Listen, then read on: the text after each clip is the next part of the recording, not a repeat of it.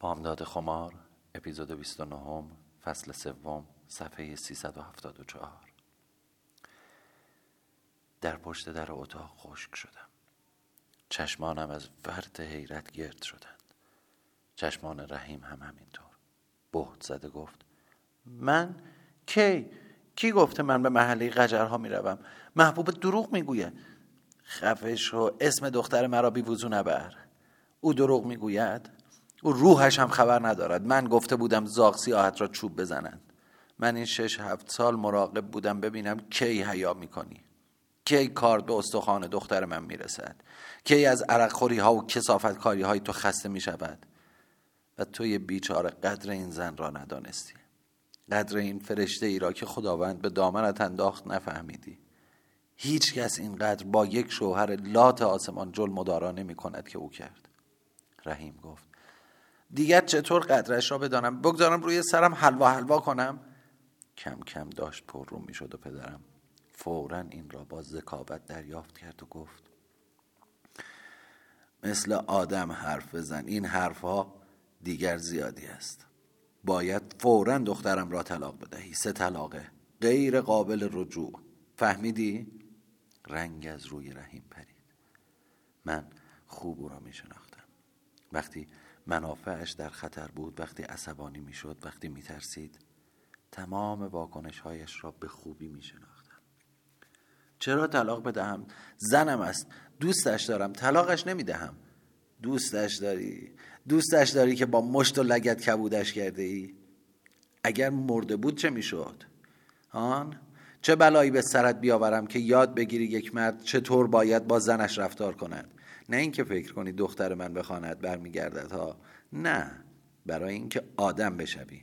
برای اینکه با یک بدبخت دیگر که بعدها به تورت میافتد و به آن جهنم وارد می شود اینطور رفتار نکنی که عبرتت بشود. با وقاحت گفت خب همه زن و شوهرها دعوا و مرافع می‌کنن قهر می‌کنن شما عوض آن که نصیحتش کنید که به سر خانه و زندگیش برگردد آتش را تیزتر می‌کنید محبوبه را می‌خواهد. محبوبه مرا می‌خواهد می‌دانم. من او را من هم او را می‌خواهم. زن طلاق بده نیستم. پدرم صدا زد. محبوبه بیا تو ببینم. سر برافراشته در لباس کرپ دوشین تازه هم که با دای جان گرفته و خریده بودم با موهای آراسته کفش قندله عطر زده بزک کرده مغرور و بی بدون هجاب وارد اتاق شدم. مخصوصا می‌خواستم در این روز شیک و زیبا و بینقص باشم. می‌خواستم یک بار دیگر و برای آخرین بار مرا با چشم بصیرت ببینه از حیرت دهانش باز ماند. مدتی بر و بر مرا نگاه کرد. به آرامی از جا برخواست و گفت سلام.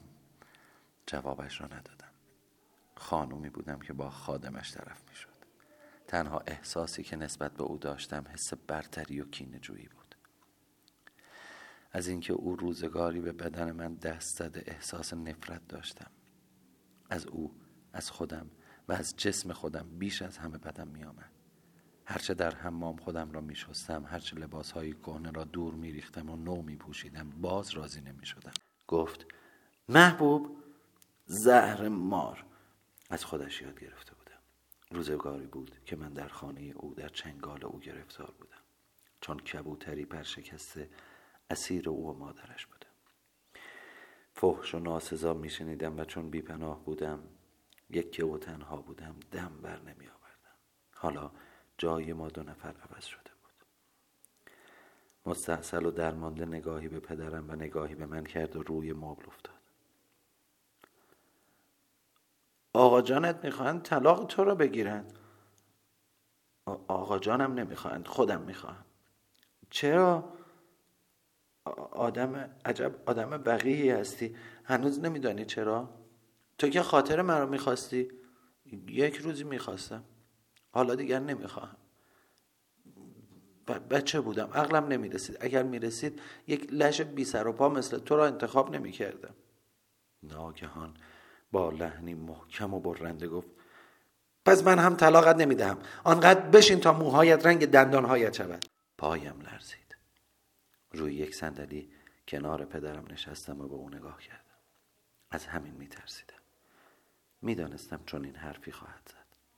از این حرف استفاده خواهد کرد. او را خوب می شناختم از جا بلند شد و خندید. همان خنده بقیه و شیطنت بال. پدرم گفت نیشت را ببند و بنشین. او صدایش را بلند کرد. حالا که یک برگ برنده در دستش بود باز یاقی شده بود. باز گردن کلفتی می‌کرد. می‌خواست با داد و بیداد با بیهیایی و آبرو ریزی در مقابل کلفت و نوکر پدرم را بیشتر مرعوب کنند فریاد زد دیگر حرفی نداریم که بنشینم. حرف زور می‌زنی. بابا من زنم را طلاق نمی‌دهم. دوستش دارم و طلاقش نمیدم ای مسلمان ها به دادم برسید. مگر شما انصاف ندارید؟ این زن این مرد می‌خواهد یک زن و شوهر را به زور از هم جدا کند. گوشت را از ناخون جدا کند. آتش فشان منفجر شد. دریا طوفان شد. عقده خشم پدرم سر باز کرد و نره زد. مردی که یه پدر سوخته صدایت را بیاور پایین. مرا از نرد میترسانی بی شرف بی همه چیز. با دخترم هم همینطور معامله می‌کردی. بلد نیستی دو کلمه حرف حسابی بزنی. چه خبرت است؟ اینجا هم گردن کلفتی می‌کنی فکر می‌کنی باز هم از ترس آبرو با تو آدم بی همه چیز می‌سازد. توف به گور پدر پدر سوخته هرچه با تو انسانیت کنند هرچه نجابت کنند وقیهتر می‌شوی. خیال می‌کنی ما بلد نیستیم صدایمان را سرمان میاندازیم آدم بیچاک و دهانتر از خودت ندیده ای فکر می‌کنی من از آبرویم میترسم؟ من اگر آبرو داشتم دخترم را به دست تو نامرد حرامزاده نمی‌دادم.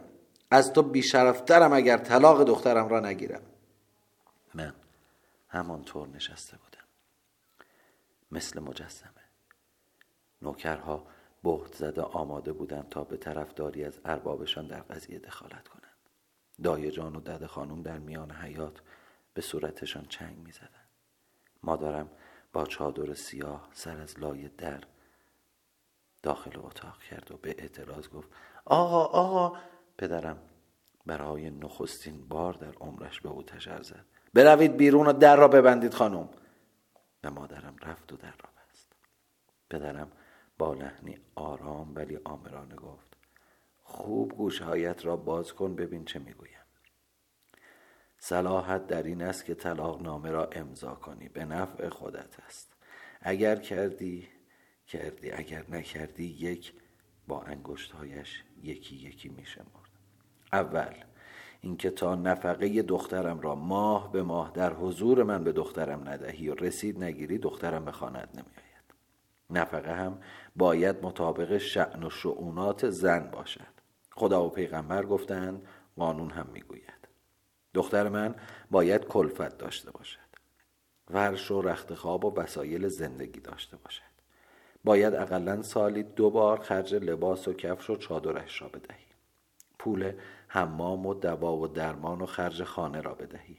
این که از این. دوما به اطلاع جناب عالی میرسانم که دخترم دکان و خانه را به اسم بنده کرده. بنابراین باید برایش خانه هم بگیری. رحیم حرف میان حرف او پرید. از کجا بیاورم؟ آها موضوع همینجاست. تازه اینکه چیزی نیست. اصل مطلب مانده. باید مهریهش را هم تمام و کمال بپردازی. میدانی که پول کمی هم نیست. میدانی که مهریه مثل قرض است و اندل مطالبه. باید بپردازی. یعنی زن هر وقت که بخواهد می‌تواند مهریهاش را بگیرد. حالا چه قبل از طلاق و چه بعد از آن؟ شیر فهم شد. رحیم کف دستش را دراز کرد. کف دستی که مو ندارد نمی‌کنند. دستش به نظرم خشن و بدقوار آمد. آیا من قبلا کور بودم؟ پدرم گفت ولی من می‌کنم. می‌دهم آنقدر کف این دست چوب بزنند تا مو در بیاورد. دخترم مهریهش را هم به من بخشیده. یا مهریه را می‌دهی؟ یا میاندازمت توی هلفتونی تا آنقدر آنجا بمانی که موهای جنابالی هم مثل دندانهایتان سفید بشود رحیم ساکت شد. از بلبل زبانی افتاده بود. پدرم ادامه داد. اما اگر راضی به طلاق بشوی اولا مهریش را میبخشم. در ثانی دکان را هم به اسم خودت می‌کنم. پس خانه چی؟ خانه توی گلویت گیر می‌کند. عجب پر رو وقی هست مردی که پدر سوخته. من خانه را هم می‌خوام. نمی‌توانم توی بیابان زندگی کنم که. پدرم گفت خلاصه خوب فکرهایت را بکن. فقط دکان. اگر هم قبول نکنی. میفرستم عموی آژان و برادرهای لات معصوم خانوم بیایند تمام قضیه را برایشان شرح می‌دهم.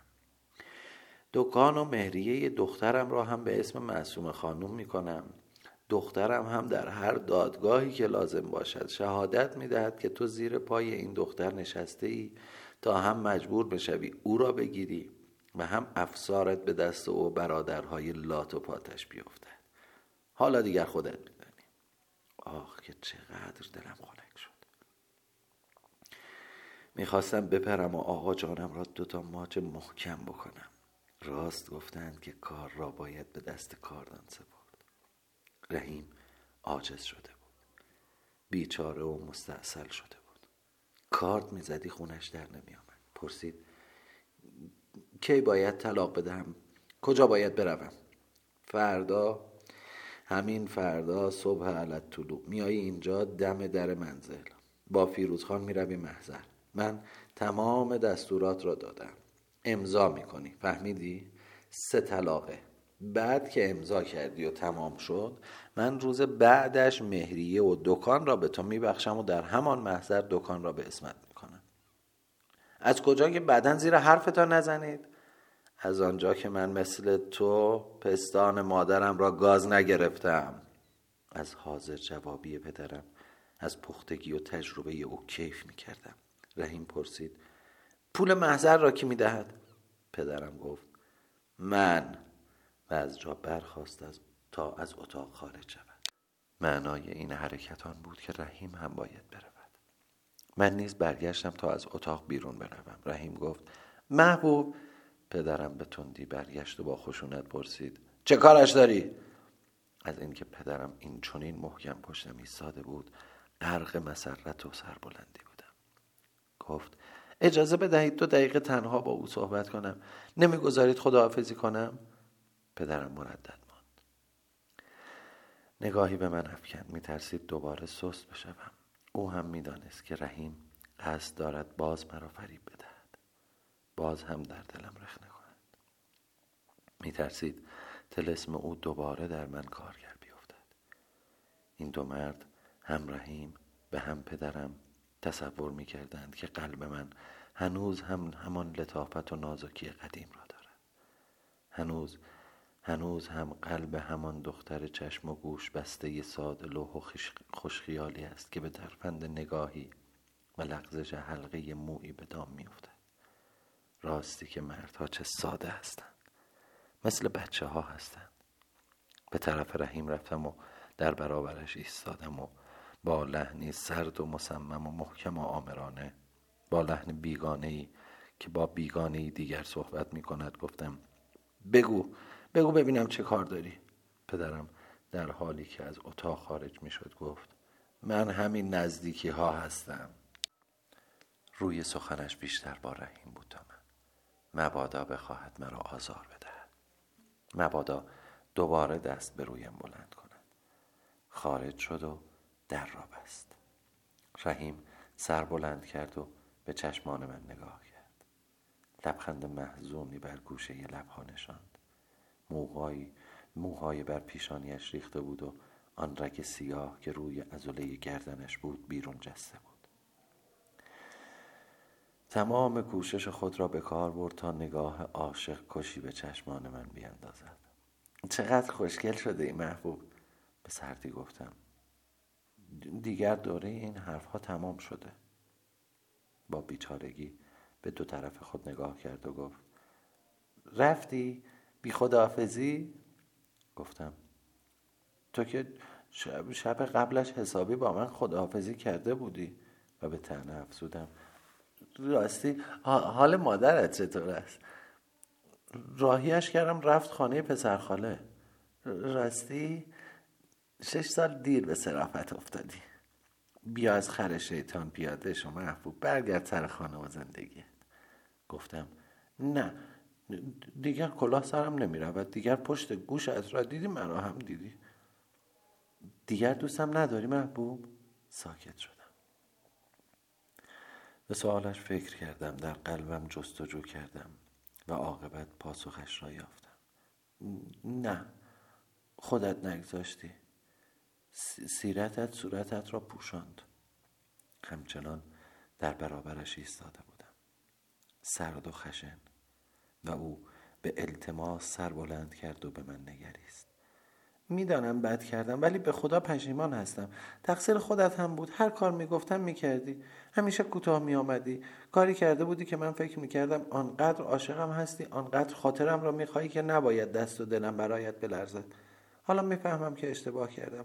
توبه می‌کنم محبوب جان. توبه می‌کنم. پوزخند زدم از احساس برتری و تفوق خود لذت میبردم. ها توبه گرد مرگ است. به محض اینکه برگردم دوباره دکانت را پاتوق زنهای به قول پدرم بدتر از خودت می‌کنی. قول می‌دهم غلط کردم. بده دستت را ببوسم. تو خودت مرا بدادت کردی.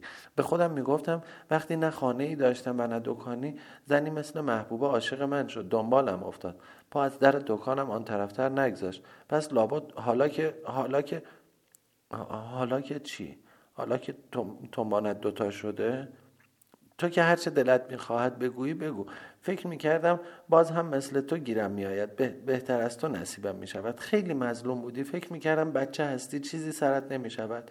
دارم راستش رو می‌گویم. تقصیر خودت بود. خودت مرا بد عادت کرده ای خب من هم جوان بودم. صد سال که از عمرم نرفته بود. به خدا تو هم به من مدیون هستی. حالا بگذار دستت را ببوسم. گفتم. راست می‌گویی. من هم به تو مدیون هستم. بد جوری هم مدیون هستم. حالا وقتش رسیده که حسابها را تصفیه کنیم. شش هفت سال بود که می‌خواستم این دین را به تو بپردازم. دست راستم را بالا بردم و با تمام قدرتی که در بازو داشتم مثل سائقه بر صورتش فرو آوردم. ضربه چنان شدید بود که سر او به سمت راست چرخید. موهای پریشانش پیچ و تابی خورد و دوباره لرزان بر پیشانیش فرو ریخت. کف دست خودم از زبری تحریش او و از شدت ضربه درد گرفت. داغ شد و به گزگز افتاد. یک لحظه به همان حالت ماند. بعد سر خود را خم کرد. دست راستم را گرفت و به لب برد و آهسته بوستید پشت دستم داغ شد. آیا عشقهایش بود که بر دستم میچکید؟ با خشونت دست خود را عقب کشیدم. اشک نبود. دستم از خونی که از بینی او میریخت مرتوب شده بود. با نفرت و کینه پشت دستم را به گوشه دامن مالیدم و پاک کردم. سر بلند کرد و گفت خونه مرا ریختی محبوب جان حالا راحت شدی؟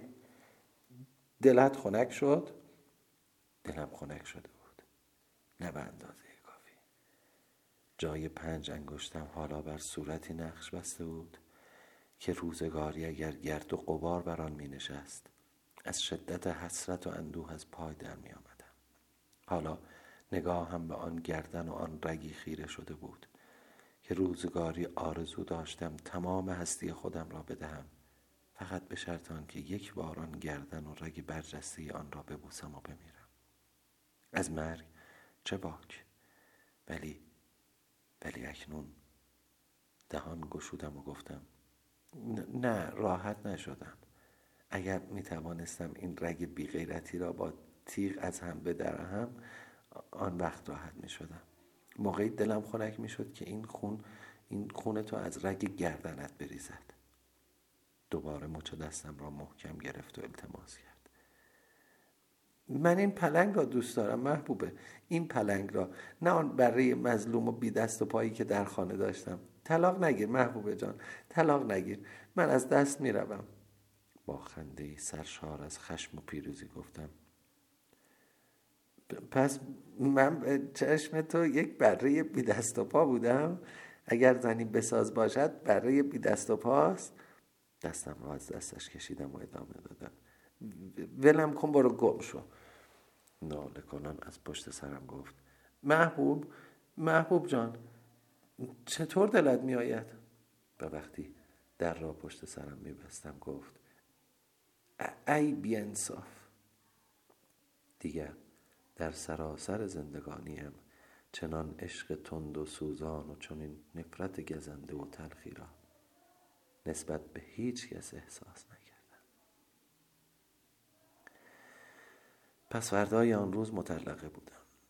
رحیم خانم را تخلیه کرده و کلید آن را به دست فیروز خان سپرده بود. گفتم دن آن را ببندند. طاقت دیدن دوباره آن خانه را نداشتم. باشد تا ببینم چه, چه باید بکنم. پدرم در اتاق پنجدری نشسته بود و من که دفتر را امضا کرده بودم وارد اتاق شدم.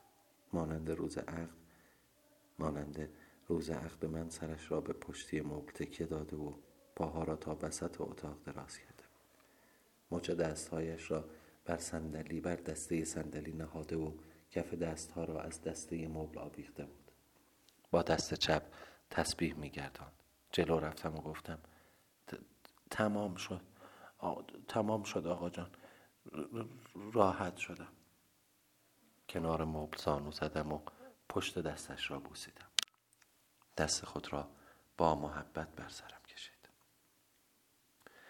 مدتی موهایم را نوازش کرد و آنگاه به آرامی زمزمه کرد. دوباره دختر خودم شدی.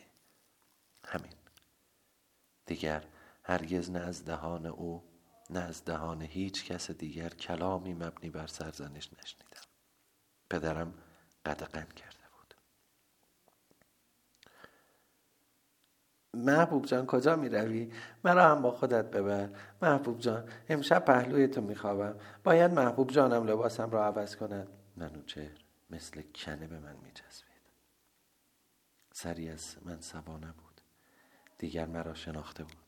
در کنج دلم جا کرده می ایستادم می دوید می آمد پاهایم را بغل می کرد وقتی راه می رفتم سایه به سایه هم می آمد پسر من شده بود برادرم شده بود جان شیرینم بود می خندیدم و به شوخی می گفتم منوچه باز سیریش شدی قلقلکش می دادم از خنده ریسه می رفت می نشستم از عقب روی سرم می پرید و مرا می بوسید و با لبان خیسش مرا توفی می کرد.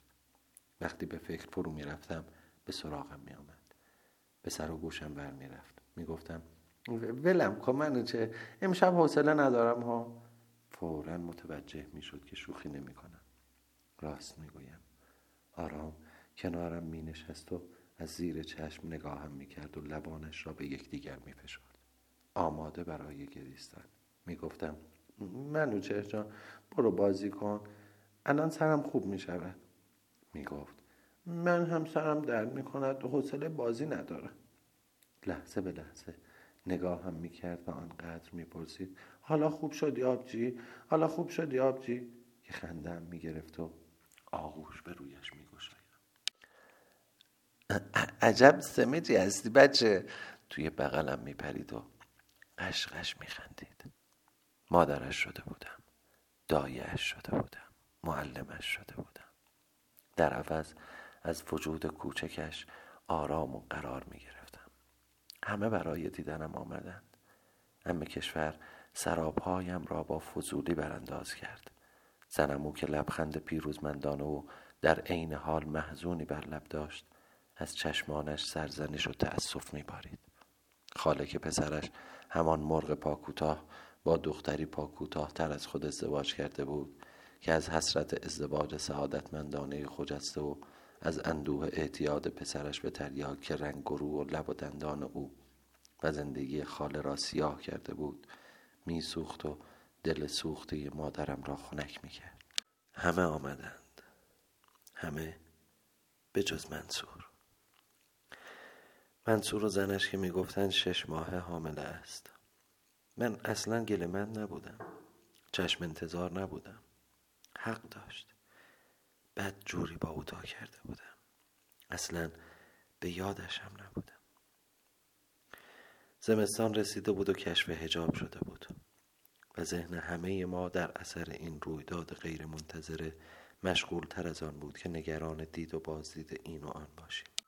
کم و بیش خواستگارانی داشتم. همه آنها مردانی محترم ولی اغلب جا افتاده و زن طلاق داده یا زن مرده بودن و یا احتمالا همسرانی پیر و از کار افتاده داشتند. و همگی بدون استثنا با بچه های کوچک و بزرگ که به دنبال خود یدک می تنها نفس خواستگاری آنها از من برایم دردآور بود. تنها نفس خواستگاری آنها از من برایم دردآور بود. از سرنوشتی که پیدا کرده بودم از آینده ای در پیش رو داشتم بیمناک بودم. تنها دلخوشی من آرامش روحی بود که دوباره در خانه پدرم به چنگ آورده بودم و من چهره هشت ساله که بهتر از هر کس می توانست های دلم را با نبازش های کوچکش تسکین دهد. مادرم و دایجان مثل پروانه دورم میچرخیدند. مادرم بدون مشورت من آب نمی‌خورد. گاهی به سراغ حسن خان می‌رفتم. به مادرم نمی‌گفتم. نه اینکه بخواهم از او مخفی کنم ولی نمی‌خواستم نسبت به شخصیت او بی احترامی کرده باشم. مادرم می‌فهمید و به روی خود نمی آورد. خود به خوبی می‌دانست آنها چه لطفی در حق دخترشان کردند و می‌پرسید محبوب جان کجا می‌روی؟ کار دارم. منوچه بالا و پایین میپرید و می‌گفت من هم میآیم من هم میآیم. مادرم که می‌دانست کار دارم یعنی چه می‌گفت. نه جان دلم نمی‌شود. نمی‌شود تو بروی. آنجا که جای بچه نیست. و به من می‌گفت محبوب این ظرف مربا را با خودت ببر. محبوب این دیس باغلبا را هم ببر. محبوب اگر چای و کل قند هم بدهم می‌بری. حتی یک بار یک شال کشمیر به دستم داد و گفت این را هم با خودت ببر. انگار با رمز با هم سخن می‌گفتیم. خانم جان کسی از من انتظار ندارد. نقل انتظار که نیست. من خودم دلم می‌خواد این را ببری. از, از منزل حسن خان بازگشتم.